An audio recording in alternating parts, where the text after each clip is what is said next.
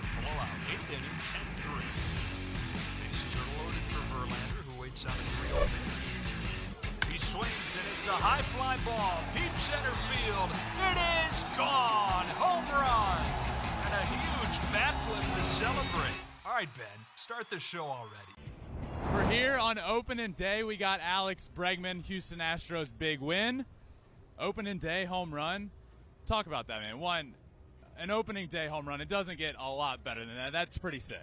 Oh, it was a good start to the season, and uh, Yordan followed it up with another one, and you know the guys came in ready to go today, and um, it was a good win. Can't wait uh, for tomorrow. I know you put a lot of work in this offseason. If you haven't checked out his YouTube and all his stuff, by the way, do it. It's sick. It's electric. I don't know who your editor is, but it's sick. You put in a lot of work this offseason. How excited were you for this season? And how I'm a big guy. I think you got a. I, I think you have a resurgence coming this year, man. I'm really excited to watch you. How important was your off-season work, and and now it gets to show itself on opening day? No, it was big time. I had so many people back home in Houston uh, helping me out during the off season. Um, just Chris Slocum and, and Justin Galvan to say the say two names, but those guys uh, got me prepared, got my body feeling really good, and um, now it's time to, to go out and perform and, and play well, and um, yeah, have a fun time doing it. Today was opening day. I, I still get the jitters, man. I played for a few years. Um, I still get the jitters being here uh, and and now in this world. Did you? What is that feeling like opening day, dude? I mean, it has to be awesome. It's awesome. Uh, I mean, I think it should be a national holiday, and everybody should have off work and be able to watch opening day. It's a it's a great time, and you know, every team uh, across the across the league, uh, everybody starts off 0 and 0, and everybody has a chance to go and win, and um, it's fun. I mean, the excitement's in the air um, every opening day, and, and still get the jitters today. I think this is my sixth one, so um, you know, just having a blast, and uh, the guys in there did an amazing job today. Congrats, man! Sick home run today. Kill it this season, man. Thank you, brother. Great podcast. What a way to start the year. We are here. It is opening day. We got a we got a great podcast from Alex Bregman. Sick uh, sick line there. What a day. Opening day. Astros win the opener. This place was awesome. From from earlier today, the live show at the brewery, to right now, the live show on the field post game. I can't talk enough about what this day meant to me, what it clearly means to the players from what Alex Bregman just told us. This day is special. I've always said this should be a national holiday, so I'm glad Bregman just said it as well. Opening day should be a national holiday. But look, we're here. It's opening day. I want to talk to you about things that things that we don't need to overreact to here on opening day. Overreactions happen aplenty on opening day. We're not going to do it here. So let's go around the league. I'm going to I'm going to talk to you about some things that you shouldn't overreact to after just one day. First up, Chicago Cubs. The Chicago Cubs beat the Milwaukee Brewers, who are the favorite to win the NL Central this year. The Brewers are the favorite. The Cubs win. Don't overreact. The Cubs will not make the playoffs, okay? I know there's a lot of Cubs fans out there. I know there's a lot of Cubs fans watching this show right now. Do not overreact. I know there's a lot of young guys on this team. I know there's some young studs to be excited about. I'm even excited about them. I really am. But let's not overreact after one day. They will not go 162 and 0. I promise you that. I do not think they'll be a playoff team. That's number 1. Next up, the Atlanta Braves.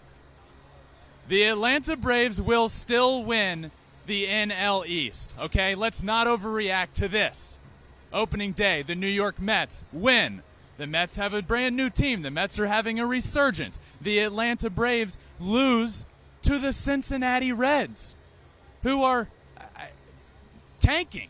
They intentionally aren't putting a good team out on the field this year. Are the Braves okay? Are they gonna Are they gonna be bad? Are we freaking out? No. The Atlanta Braves will win the NL East. Do not overreact to that. They'll be fine. Their team is really good. I think they are even better than they were last year when they won the World Championship. Don't overreact. They'll be fine. Number three, overreaction. Number three, thing not to overreact to Shohei Ohtani. Let me tell you right now Shohei Ohtani will still win the MVP award. 0 for 4 tonight.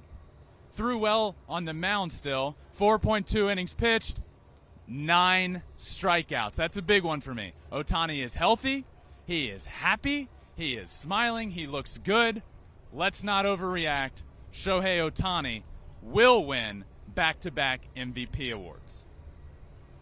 Which leads me perfectly into what I want to talk about here.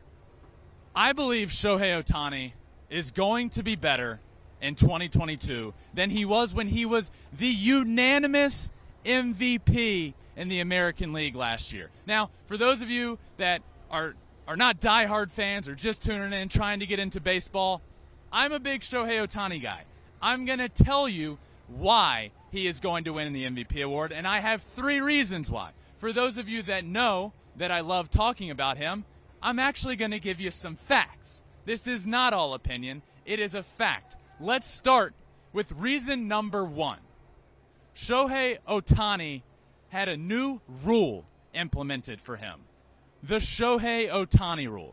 Now, in the, in, in the American League, there has always been a DH. This year, the universal DH has gone into effect.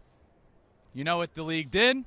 They got it right. They implemented the Shohei Ohtani rule, which means when he pitches, he can stay hitting the entire game. He doesn't have to come out of the game. He will and can stay in. Okay? So let's look back at last year and why this rule is important. There were four games last year where Shohei Ohtani did not play.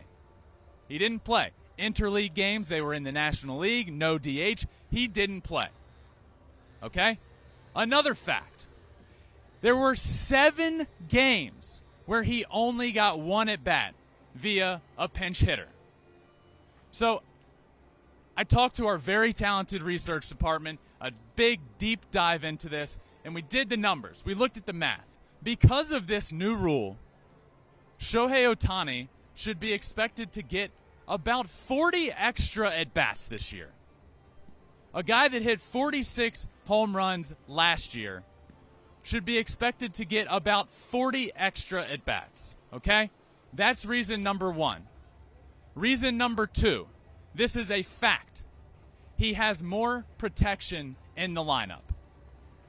Let's talk about that. Mike Trout is back. Anthony Rendon will hit after him. Protection in the lineup is vital. Mike Trout will now be right behind him in the lineup. We saw it here on opening night. He'll be right there behind him. That's important because Shohei Ohtani was intentionally walked 20 times last year. Intentionally.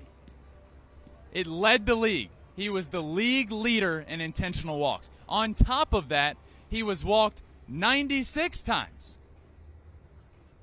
That is insane. Now, here is why that will not happen again. He will have Mike Trout behind him. He will have Anthony Rendon behind him. You're not going to pitch around Mike. You're not going to pitch around Shohei Ohtani to get to Mike Trout, to get to Anthony Rendon. It's just not going to happen. So we talk about all these extra at bats he's going to get. He's going to get extra swings. He's going to get plenty of extra bats. The walks will not be a thing. I talked to our research department there as well. With all of the walks, we can expect him to get about an extra 10 at bats there. That's that is what our research department says. I'm going over that number. Listen, I, I'm going way over that number. But they're incredible. They are expecting him to get about 50 to 60 more at bats this year. How can you not love that? More at bats, more swings, more chances to hit balls out of the yard. I love that. Those are two facts. This, this is an opinion. His mentality is what is going to propel him to another MVP award. Let's look at it like this. He's not a guy that's going to win the MVP award and ride off into the sunset and take his money, take his endorsements. That's not him. In Time magazine recently, Shohei Ohtani was quoted as saying, I'm not satisfied with what I did last year. I can do better. I will do better. Then it goes back to his childhood, where I went down to San Diego studio and MLB The Show a couple of weeks ago, where, by the way, Shohei Ohtani is on the cover of MLB The Show 22. I go down there a couple of weeks ago. They show me a tour. They show me around the entire place, and they show me Shohei Ohtani's dream board. What they did here is they went back to his childhood home where he grew up and got this actual dream board that Shohei Ohtani put together. How he was going to achieve his goals, how he was going to do things offensively, pitching wise, how that was all going to come to be. Shohei Ohtani has quite literally manifested this career that he is having. His mentality is what separates him. Shohei Ohtani can become the fourth player since 2000 to win back to back MVP awards. Albert Pujols is one, Barry Bonds is the other, and Miguel Cabrera. Three incredible names. Shohei Ohtani could become the fourth. Let's talk about why. Number one, the Ohtani rule more at bats. Fact number two, more protection in the lineup, thus equaling more at bats. And number three, his mentality. It's just different. We've talked a lot about Shohei Ohtani. You might look at the scoreboard and say, they didn't win. Let's talk about the Astros. That's what I'm going to do right now. The Houston Astros won this game. The Houston Astros dominated this game from the word go. And I want to talk about the Houston Astros and why they will win the American League West. Let's start tonight with Framber Valdez out on the mound. The pitching. What he did tonight was incredible. This pitching rotation can't be talked about enough. They're a little underrated in the eyes of many. Framber Valdez, my brother Justin Verlander, is back. He's going to be good this year. The rest of this rotation, Luis Garcia, is really good. This bullpen we saw tonight, Ryan Pressly in the back end, a big re signing. Ryne Stanek, Phil Maton. This team is really good, and it's this pitching staff is a little underrated in my opinion. We saw it here tonight. Framber Valdez was had a one hitter for the majority of this game. He was incredible. Ground ball after ground ball after ground ball. He is a machine. So, this starts with the pitching staff to me. But you also might be saying, well, can they, can they really win the AL West without Carlos Correa? The answer is yes. And we saw a big reason why tonight. This lineup is still so incredibly deep. Kyle Tucker is in the sixth spot. It was actually a very well pitched game on both sides. But we saw what happened, and this is what the Astros team is able to do. If you let them stick around long enough, if you don't separate from them, it can quickly get out of hand with how good and how deep and dominant this lineup is. We saw Bregman, who we just spoke to, and Yordan Alvarez go back to back late in the game off a good bullpen arm. So, yes, I can't sit here and tell you that Carlos Correa leaving won't be a bad thing. It doesn't it doesn't mean your team will be better. But this team is good enough to win the AL West. This team is good enough to get to their sixth consecutive ALCS appearance, especially if Bregman is playing like he is. I called this in our AL preview show. I said Alex Bregman will have an MVP resurgent year. What did he do opening day? Well, he made me look really good. A Breggy bomb, if you will, to left field. And then we spoke to him just a few minutes after that. The work he put in was incredible. This Houston Astros team is so good all around. This Angels team had all the hype in the world. I still think they will be a good team. The Astros showed you tonight why they will win the American League West. They're just so good. They are incredible. What what a day here. My friends, this this has been an incredible day for me this has been a day that, that I, I will remember this crowd forever. It was awesome. The place was a sea of red. And that's new. That's different. That's the Shohei Ohtani effect. It's real.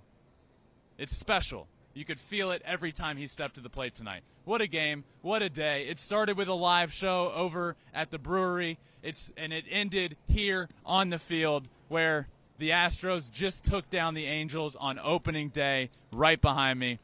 Thank you all for joining along for this. This is special. This is special for me.